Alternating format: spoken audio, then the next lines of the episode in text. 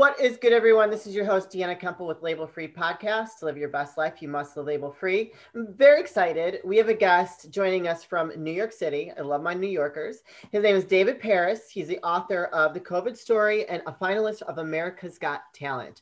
Woo, David, you got some stuff to share with us. Please introduce yourself to the audience and, and tell us a little bit about your background. Sure. Um, I had COVID back in April. My story is going to be a little bit different than everybody else's. I was hospitalized for 88 days. I was in a coma for 32 days.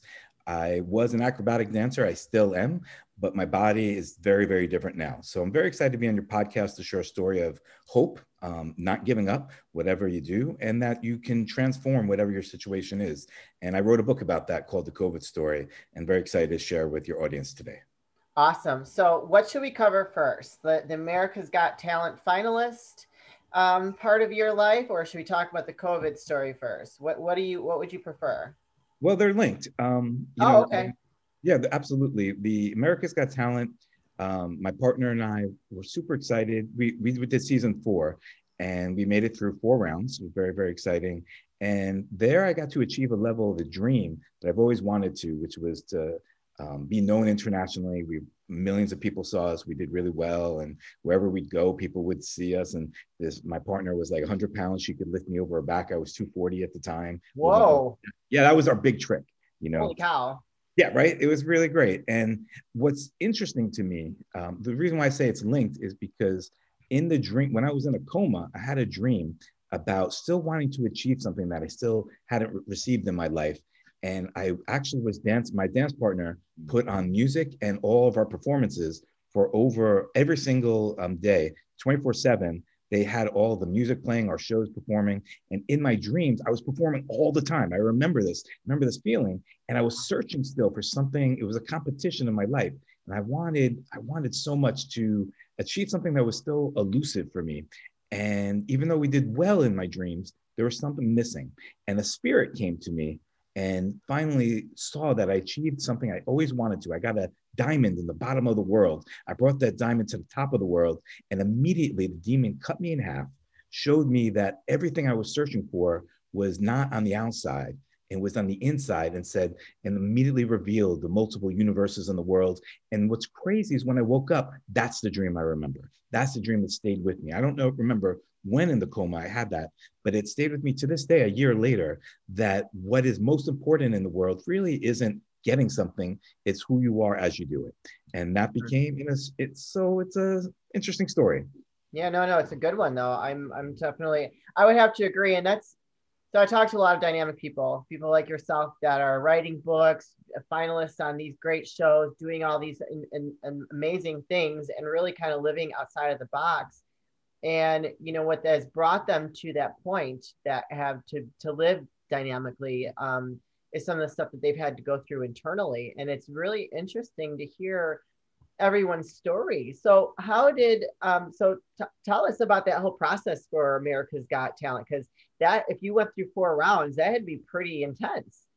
It wasn't cool intense but but cool yeah, it was actually whatever people think it is on the outside, it's far harder to actually do it. The pressure, there's not any pain I felt in my life except going on stage in front of millions of people and knowing if the small if you make the smallest mistake, people will remember you for decades on that mistake. And that kind of pressure was very, very intense, very difficult. And what's interesting, one of the stories I like to tell is with my partner, we actually tried out in season two Oh. And we didn't, I know.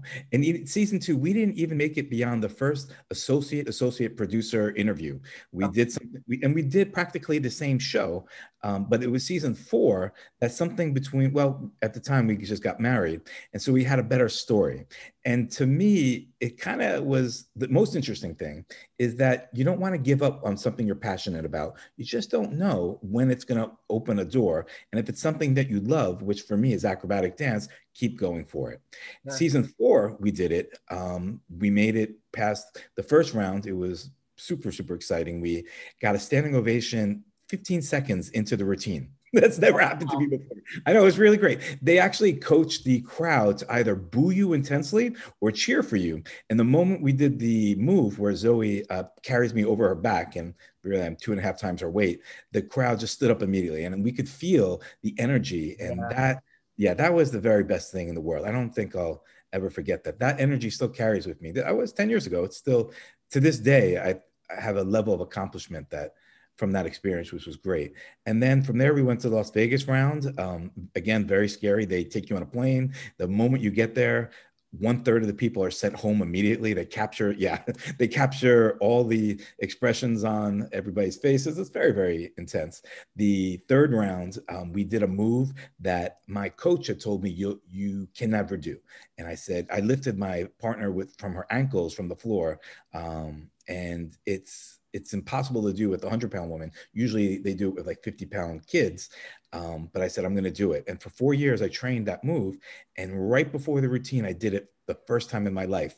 And I said, okay, let's, I know we had a backup plan. It's a little, it was gambling. We had a backup plan sure. if it didn't work.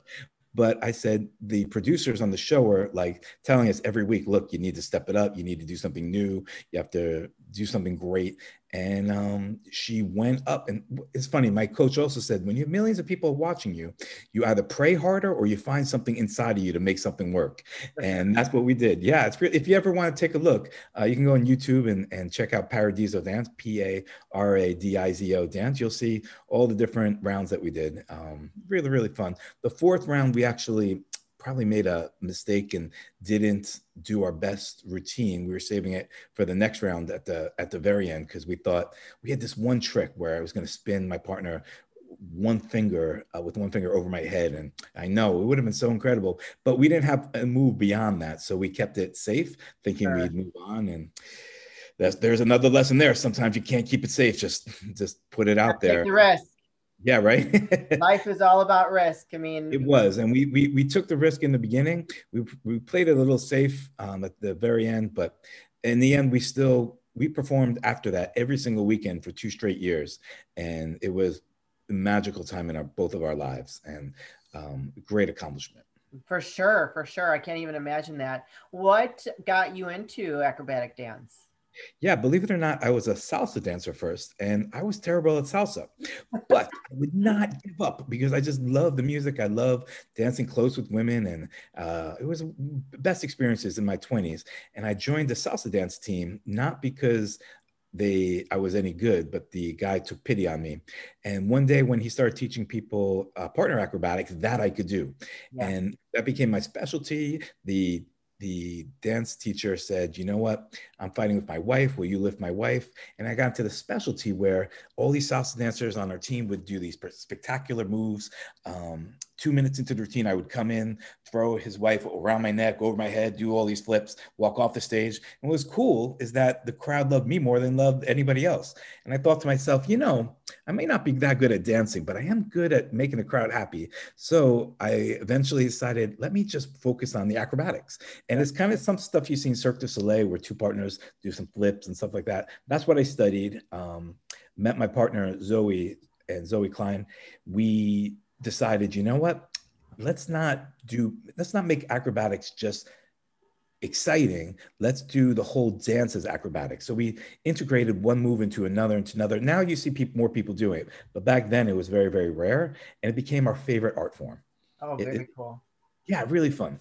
Yeah, I love that. Well, I love dance. I, I the acrobatics I love, but I I can't do it. My sister was in gymnastics, and I've always had like this fear of like flipping my legs over my head. Like that's one thing I, I probably would. I mean, I could jump out of an airplane, no problem. Is that right? I've, I've gone skydiving, like I've done all that.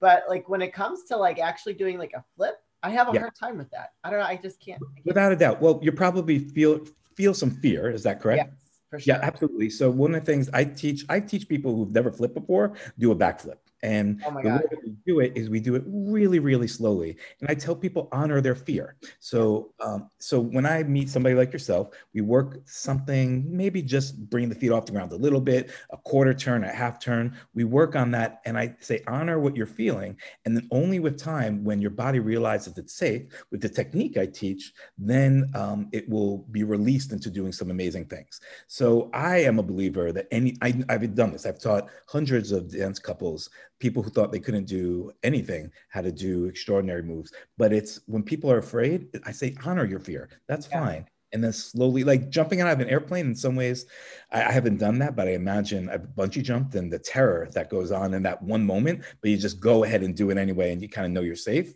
yeah uh, so this would be a little different this would be taking each moment of the of, of a move and then telling teaching your body why you're safe and sure. you're safe because you're in control of your body. And that can only be done slowly. Some people teach just go for it and just do it. And yeah they they're rolling the dice and they don't always uh, wind up i think that sounds very dangerous and you could get super dangerous. Yeah i don't teach that way. Super slow. So if you're ever in new york we can get you a little bit further if you want to go down that oh for sure. I'm totally i'm totally like i'm i'm very physically fit like you know like i'm i'm good. I, yeah i saw but yeah I totally, and i love new york so that might just have to happen. So do you you still currently teach then I do. I teach um, mostly. I teach salsa dance couples. That's where okay. uh, Zoe and I made our biggest impact, and um, we were doing conventions for every weekend for years. So that that's our biggest um, clientele, and we did a bunch of acrobatic dance championships and um, some social dance situations. But uh, I teach anybody. A, a lot of times, people come to me I think you'll probably figure this out. So wedding couples come to me, and what move do they want to learn the most? Salsa well, oh, sorry, the dirty dancing move. So, oh, yeah, okay. where the woman goes overhead. So I get a lot of people that go, okay, my wedding's in a month. Can we do the dirty dancing? And I go, maybe. you may not want it to be your first lift in front of like your, your most important day of your life. Yeah. So then we kind of tailor it to what they can do within a short amount of time. But when people come to me like six months in advance and say, hey, look, I want to do something special for my wedding, that happens a lot. And those are some of my favorite clients and favorite lessons. Yeah. Oh, I love it. Hey guys, Deanna here. I'm taking a quick break to share an exciting opportunity with you. I have recently partnered with Scotsman. They have created a crowdfunding campaign building 3D printed electric scooters that make transportation smart, elegant, and sustainable. It runs on energy efficient batteries that double as USB C power banks. And they're swappable too, so you can replace your battery and keep your scooter. Check out their crowdfunding page down below Hurry and sign up now to take advantage of their early bird prices 50% off. It has a built in camera, GPS, live maps, and an automatic lock. So hurry up now, get in on this. Go to my special link below, 50% off, and be a part of this really cool campaign. You won't be disappointed. So let's um, fast forward a little bit, I mean, from your America's Got Talent to last year. So honestly, I really haven't. I've I've heard like I've had. I know some people that have had COVID. I had it. It was like a cold for me. So, but it sounds like it really. You were one of the people that it really affected terribly. So tell us about that struggle. Yeah, it's really why I wanted to write the book because eh, amongst my peer group, most people, if not most, almost most people, don't know anyone who were um, who got sick or died. Some people know a lot of people, but most don't. And yeah. so I wrote the book to share an intimate perspective of what it was like to get sick, what, what it was like, the medical community. My book actually is an oral history. It's not just my story, it's a story of all the doctors, the nurses, the physical therapists, my dance community, uh, my family and friends. All their voices are in my book, uh, sharing what it was like for them. So people can get an intimate perspective of what it was like. For me, it was traumatic. Uh, I got sick like most people do, had the very severe flu and thought things were fine for a week. And then I woke up one morning in front of my fridge, um, not knowing how I got there and barely, I know, barely able to breathe. And I thought to myself, oh, wow, this is one of those symptoms. Um, back, this was back in March or beginning of April before they had testing. And I was like, and they said stay away from the hospitals, but I was like, oh, no, I can barely breathe. I need to go to hospital. Yeah. I did. Uh, the moment I got there, like many people, um, I actually went from short of breath to couldn't breathe at all. Oh, they immediately wow. put me in an oxygen tank. That was considered moderate symptoms back then. Um, maybe I would be okay in because now they know to give steroids. Back then, they didn't know what the disease was, and they were just throwing any any medicine possible. I had the hydrochloroquine, I had the a whole bunch of uh, medications. None of them worked. Um, I do remember those five days in the hospital being super scary. I was delirious. I was fighting people around me, but there was nobody there.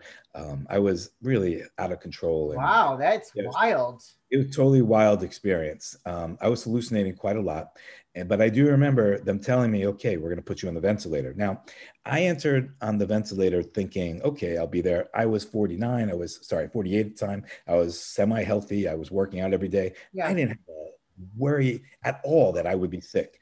But sure enough, um, I, I was pretty sick. And I thought when I went on the ventilator, I didn't know that 80% of the people died. Um, and uh, I went in thinking, okay, let's do what you got to do. Um, one day after being on a ventilator, they said I wasn't going to make it. So they put me on an ECMO machine. I don't know if you know what that is, but that's like where they take the blood, uh, does the work of the heart and the lungs. Um, okay. Basically, get open heart surgery is what yes. they do. My, my, late husband had had that. Yeah, I know. Oh, so sorry to hear that. And right, so you know ECMO is like the last case mm-hmm. scenario. So I was that I was the sickest person you could. I was on the COVID floor in the hospital. I was the sickest person there. So wow yeah, it was just why my book's not about me. My book's about the medical community that saved me, and they made some decisions that I wouldn't be here today if it wasn't wasn't for them. So they put me in the ECMO. It took me a month um, of being in an intubated, being intubated in a medical coma, and when I woke up, um, I could say life was never, will never be the same, and I'm just so thankful for that opportunity to live again. Wow, I, that's you're gonna make me cry a little bit that's really that's pretty intense david. I'm very happy that you survived that. And so you you know sometimes god take bring and i'm sorry that this it's my religion. I don't want to offend anybody but um, sometimes we're brought to something to get through it to to create something else to help other people. And that's really what it sounds like. You had a like a life-changing experience you know almost on the verge of not being here anymore. And you've written a, a story that can impact other lives. And so yeah um, before we start wrapping things up, can you tell us some of the links or where can people go to to buy your book, support you, see what you're doing next, or hire you in New York? I know I know I have a lot of New Yorkers that follow me, so. New Yorkers, yeah, the New Yorkers in the dance community, they they, they know me already, but oh, those people don't. Uh, please, you can check me out on davidparisbooks.com or uh, on Amazon, if you look up a COVID story, there my book is there. You can check out my dance website at Paradizo Dance, P-A-R-A-D-I-Z-O, dance.com. And on YouTube, if you look at David Paris books, um, you'll see a lot of my stories that I write for kids in addition to, to the adult stories. So any of those, and anybody who needs a copy, um, you know, I, just email me. I'll send you a free copy, it'd be my pleasure. My goal is just to share the story, let people know how, how dangerous this disease can be for those who are deniers or just haven't experienced and want to know what it was like.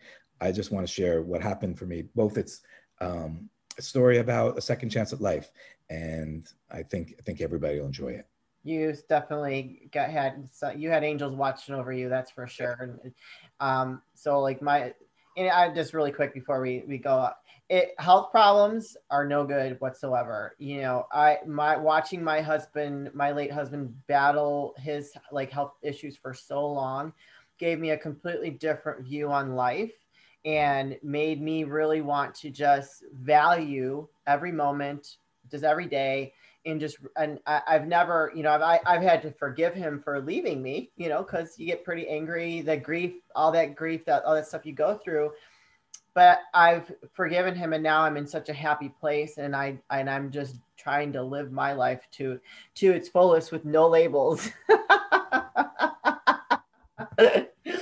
um, do you have any last I mean you've said some beautiful things. Do you have any last words of wisdom or advice that you'd like to leave with the audience before I do. The book is packed with them, but the thing that I tell the most is that we tell a story in our lives. We narrate the story and it can be an empowering story or a disempowering story. There was a moment in the in my awakening that I thought to myself, you know, I'm not maybe I'm not just lucky, maybe I'm also unlucky. Why did I get this disease? My brother had the same one. He's the same size, same health. He didn't get sick. Why did I have to do that?